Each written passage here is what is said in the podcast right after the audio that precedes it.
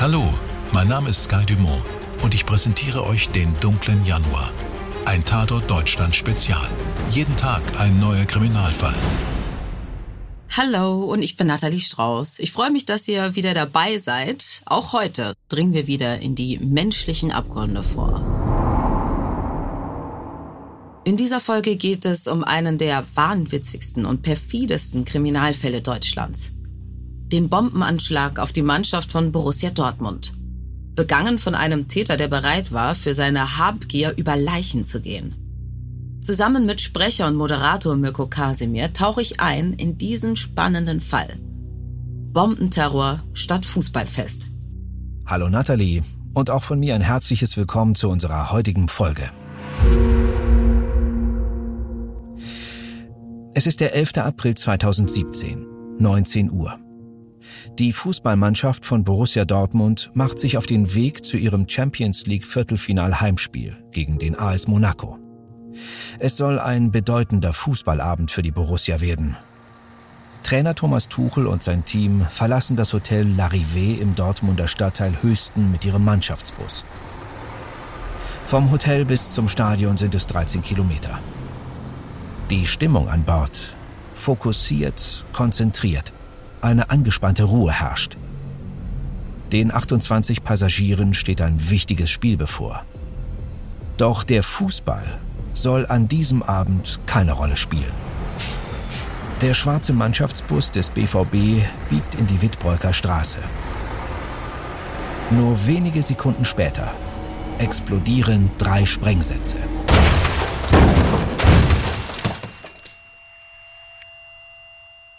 Drei Sprengsätze, versteckt in einer Hecke, detonieren nur zehn Meter neben dem Bus des BVB. Die Sprengkraft ist gewaltig. Ein Fenster des Busses zerbirst. Eine große Glasscherbe schießt durch die Luft und bohrt sich in die Kopflehne eines Sitzes. Spieler Marc Bartra wird am rechten Arm verletzt. Die Spieler und Betreuer werfen sich in Panik auf den Boden. Ein Motorradpolizist, der den BVB-Bus begleitet, erleidet ein Knalltrauma. Was für ein Horror. Und man muss sagen, was für ein unfassbares Wunder, dass bei diesem Bombenanschlag niemand gestorben ist. Aber es hätte auch anders ausgehen können.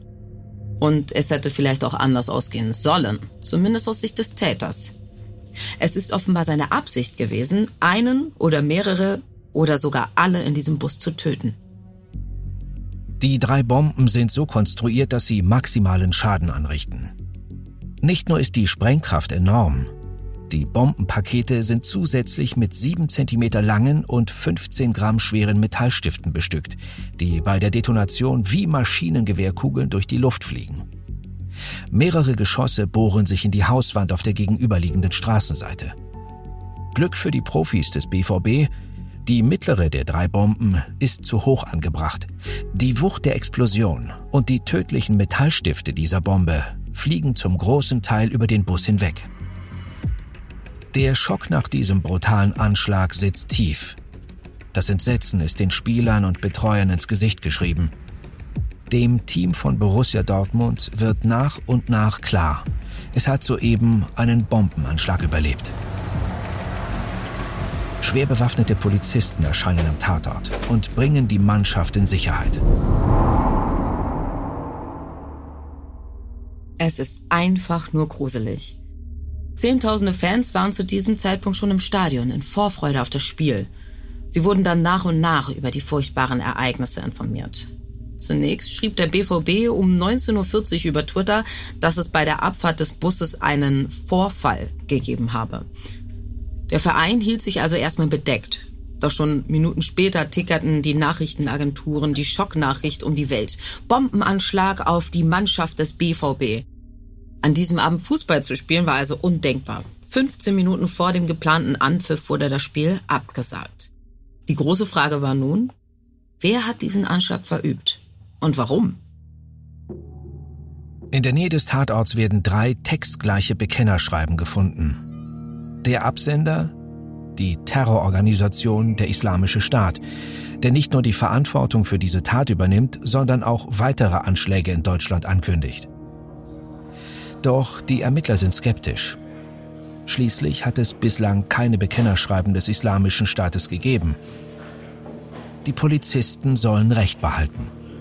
Ein islamwissenschaftliches Gutachten bezweifelt die Echtheit des Schreibens. Wer auch immer das Bekennerschreiben verfasst hat, will nur den Eindruck erwecken, als seien hier islamistische Terroristen am Werk. Auch ein im Internet veröffentlichtes Bekennerschreiben der Antifa stellt sich als unecht heraus. Genauso wie die Bekennerschreiben aus rechtsextremistischen Kreisen. Und jetzt beginnt das große Rätselraten. Wenn es kein Terroranschlag war, wer war dann der Täter? Wer hat diese drei Bomben gezündet? Wer wollte, dass die Mannschaft des BVB stirbt? Und was war das Motiv? Auf die richtige Spur kam die Polizei schließlich durch einen Mann aus Österreich, einem BVB-Fan, der sich auch für die Aktie des Fußballvereins interessierte. Dieser Mann ist selbst Aktionär von Borussia Dortmund. Er verfolgt den Handel rund um die Aktie seines Lieblingsvereins. Kurz vor der Tat fällt ihm etwas Ungewöhnliches auf. Jemand kauft hochriskante Optionsscheine. Die sogenannten Put-Optionen sorgen dafür, dass ein Käufer hohe Gewinne einstreichen kann, wenn der Aktienkurs fällt. Jemand wettet also gegen den BVB. Jemand setzt viel Geld darauf, dass der Borussia Dortmund Aktienkurs in kurzer Zeit stark sinkt. Dies kommt dem Mann aus Österreich zunächst nur verdächtig vor. Doch nach dem Anschlag wird ihm klar, der Käufer dieser Optionsscheine muss etwas mit dem Bombenterror zu tun haben. Der Käufer muss ein Mitwisser oder vielleicht sogar der Täter sein. Mit dieser Erkenntnis wendet sich der aufmerksame Österreicher an die Polizei. Und so gerät Sergei W. ins Visier der Ermittler. Ein 28-jähriger Elektriker aus Freudenstadt, der die deutsche und die russische Staatsangehörigkeit besitzt. Sein Ziel? Dem BVB maximalen Schaden zufügen, den Kurs der Dortmund-Aktie zum Absturz bringen und dann an der Börse abkassieren. Das ist echt heftig. Wie so oft ging es also wieder nur um eins, ums Geld. Sergei W. hat aus Habgier gehandelt und er hat seine Tat akribisch geplant. Mirko, lass uns kurz die Zeit zurückdrehen und Sergei W. bei seinen Vorbereitungen beobachten. Es ist der 9. April 2017. Zwei Tage vor dem Anschlag bricht der schmächtige 28-Jährige auf. Er verlässt seine Heimat Freudenstadt und fährt mit einem Mietwagen zum BVB-Mannschaftshotel L'Arrivée in Dortmund. Im Gepäck zwei Sporttaschen, ein Rollkoffer und eine große gefüllte Plastiktüte. Alles, was er für den geplanten Anschlag braucht, hat er dabei. Fast alles. Auf seinem Weg hält Sergei W. an einer Tankstelle, wo er noch einen Kanister mit Benzin befüllt. Am Nachmittag checkt er dann im Mannschaftshotel ein. Sein Zimmer hat die Nummer 402. Es ist ein Zimmer mit Blick zur Straße. Sergei W. wollte unbedingt ein Zimmer mit Straßenblick. Und dafür gab es auch einen guten Grund. Aber alles der Reihe nach. Der Täter war also im Hotel angekommen. Für Sergei W. heißt es jetzt erstmal abwarten. Warten auf den 11. April.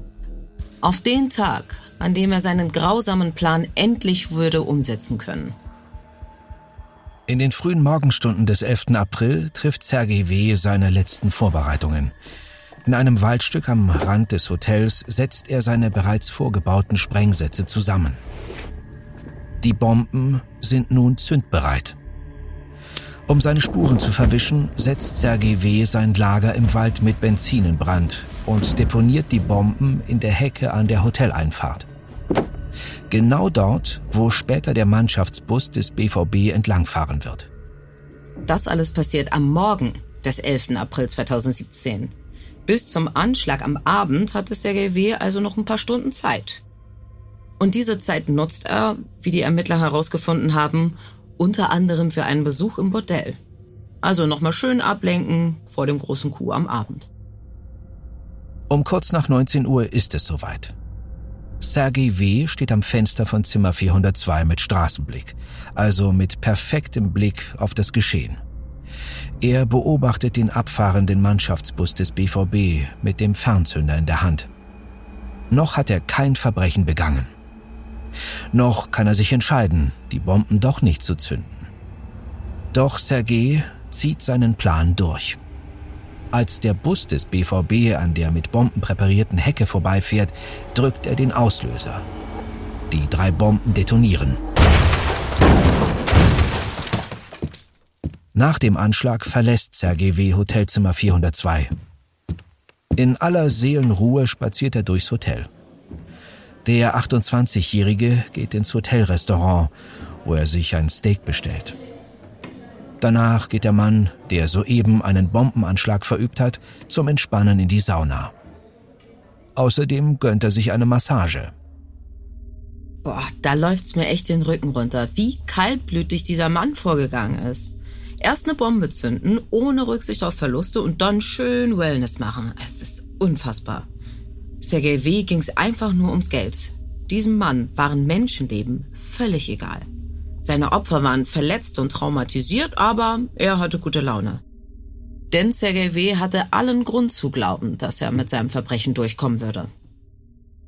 Er wähnt sich nach der Tat in Sicherheit. Schließlich gehen zunächst alle von einem terroristischen Attentat aus. Begangen entweder von Islamisten, von Links- oder Rechtsextremen. Die Presse überschlägt sich mit Spekulationen zu einem möglichen Terroranschlag. Von einem Einzeltäter ist nicht die Rede. Die Schlagzeilen in den Zeitungen und die Spekulationen in den sozialen Medien geben Sergei W. ein gutes Gefühl. Scheinbar sind alle auf der falschen Spur. Was er nicht weiß, die Ermittler der Polizei haben Sergei W. bereits wenige Tage nach der Tat im Visier. Ja, ihm wurde zum Verhängnis, dass es in Österreich diesen einen Mann gab, dem aufgefallen ist, dass da jemand am Aktienmarkt im großen Stil gegen den BVB wettet.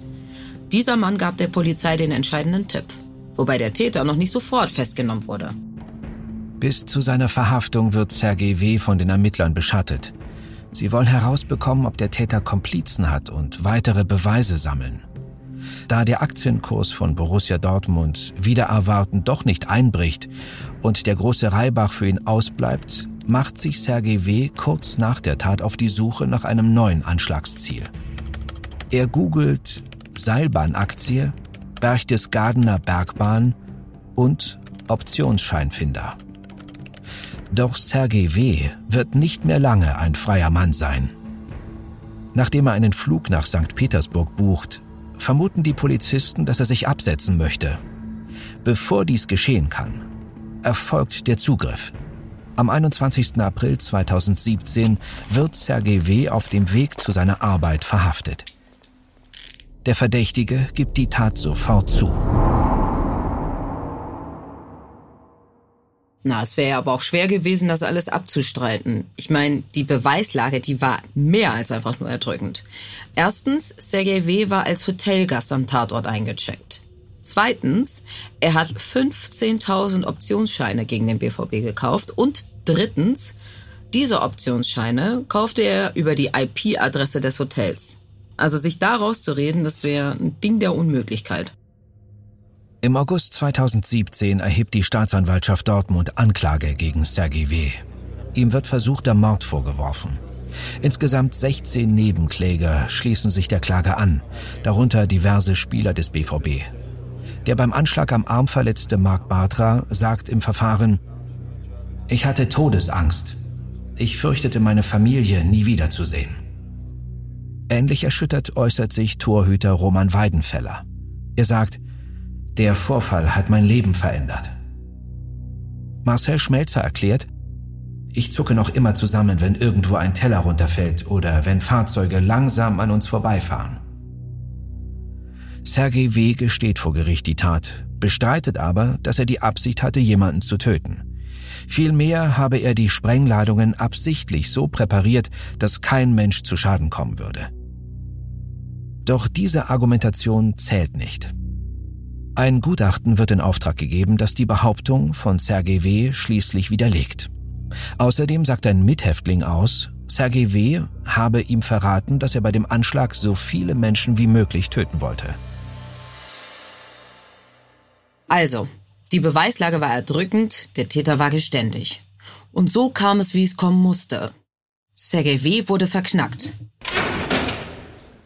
Am 27. November 2018 verurteilt das Landgericht Dortmund ihn wegen versuchten 28-fachen Mordes, wegen schwerer Körperverletzung und wegen der Herbeiführung einer Sprengstoffexplosion. Er muss für 14 Jahre ins Gefängnis. Der Verurteilte habe aus Habgier gehandelt. Er wird als voll schuldfähig eingestuft. Der Bombenanschlag auf den Mannschaftsbus von Borussia Dortmund ist damit aufgeklärt.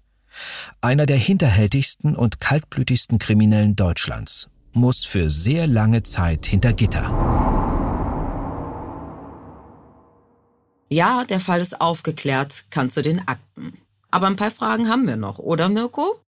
Ja, ich frage mich zum Beispiel, was eigentlich passiert wäre, wenn es nicht diesen aufmerksamen Aktionär aus Österreich gegeben hätte. Wenn der sich nicht bei der Polizei gemeldet hätte, Wären die Beamten dann trotzdem auf Sergei W. aufmerksam geworden? Wären sie auf ihn aufmerksam geworden, bevor er einen weiteren Anschlag hätte begehen können? Denn offenbar war er ja schon dabei, sein nächstes Ziel auszukundschaften. Ja, darüber bin ich auch gestolpert. Dass Sergei W. so kurz nach der Tat schon ein neues Verbrechen geplant hat, zeigt mir, dass er alles andere als zufrieden damit war, wie der BVB-Anschlag gelaufen ist. Es ist niemand ums Leben gekommen, der Kurs der Dortmund-Aktie ist nicht abgestürzt. Und ich vermute, er hat sich sehr darüber geärgert. Stell dir mal vor, seine Bombe hätte tatsächlich mehrere Spieler in den Tod gerissen. Dann wäre die Aktie abgestürzt und Sergei W. hätte richtig abkassiert. Ja, Sergei W. wollte wohl unbedingt reich werden und dafür war er bereit, über Leichen zu gehen, ob nun über eine, über zehn oder auch über 28 Leichen. Das war ihm einfach egal. Ja, das war ihm total egal. Der ganze Anschlag war ein Verbrechen wie aus einem Film. Perfide, skrupellos, präzise geplant, aber glücklicherweise dennoch erfolglos. Aber manchmal reicht eben auch ein winzig kleines Puzzlestück oder ein einziger Mensch aus, um den Stein ins Rollen zu bringen und einen Täter zu überführen. Und wieder ist klar geworden, das perfekte Verbrechen gibt es wohl nicht. Zum Glück. Und ich hoffe so sehr für den Fan aus Österreich, dass sich der BVB gebührend bei ihm bedankt hat. Liebe Zuhörer und Zuhörerinnen, das war's schon wieder bei Tatort Deutschland Spezial. Wir freuen uns, wenn ihr dann auch bei der nächsten Folge wieder dabei seid. Bis dahin.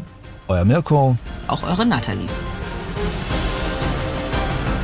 Die Ereignisse des 11. April 2017 und des späteren Prozesses haben wir mit zahlreichen tagesaktuellen Artikeln aus Bild, Welt, Gießener Allgemeine, Süddeutsche Zeitung, der Website bvb.de sowie Einträgen aus Wikipedia nacherzählt.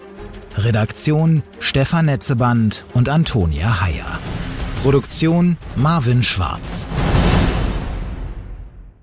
Dir hat diese Folge von Tatort Deutschland gefallen? Du bekommst von True Crime einfach nicht genug. Dann hör jetzt in unsere weiteren Folgen rein. Hier warten mehr als 200 spannende Fälle auf dich, wie das Verschwinden von Rebecca Reusch, der Prozess gegen O.J. Simpson oder die Entführung von Ursula Herrmann. Wir hören uns bei Tatort Deutschland.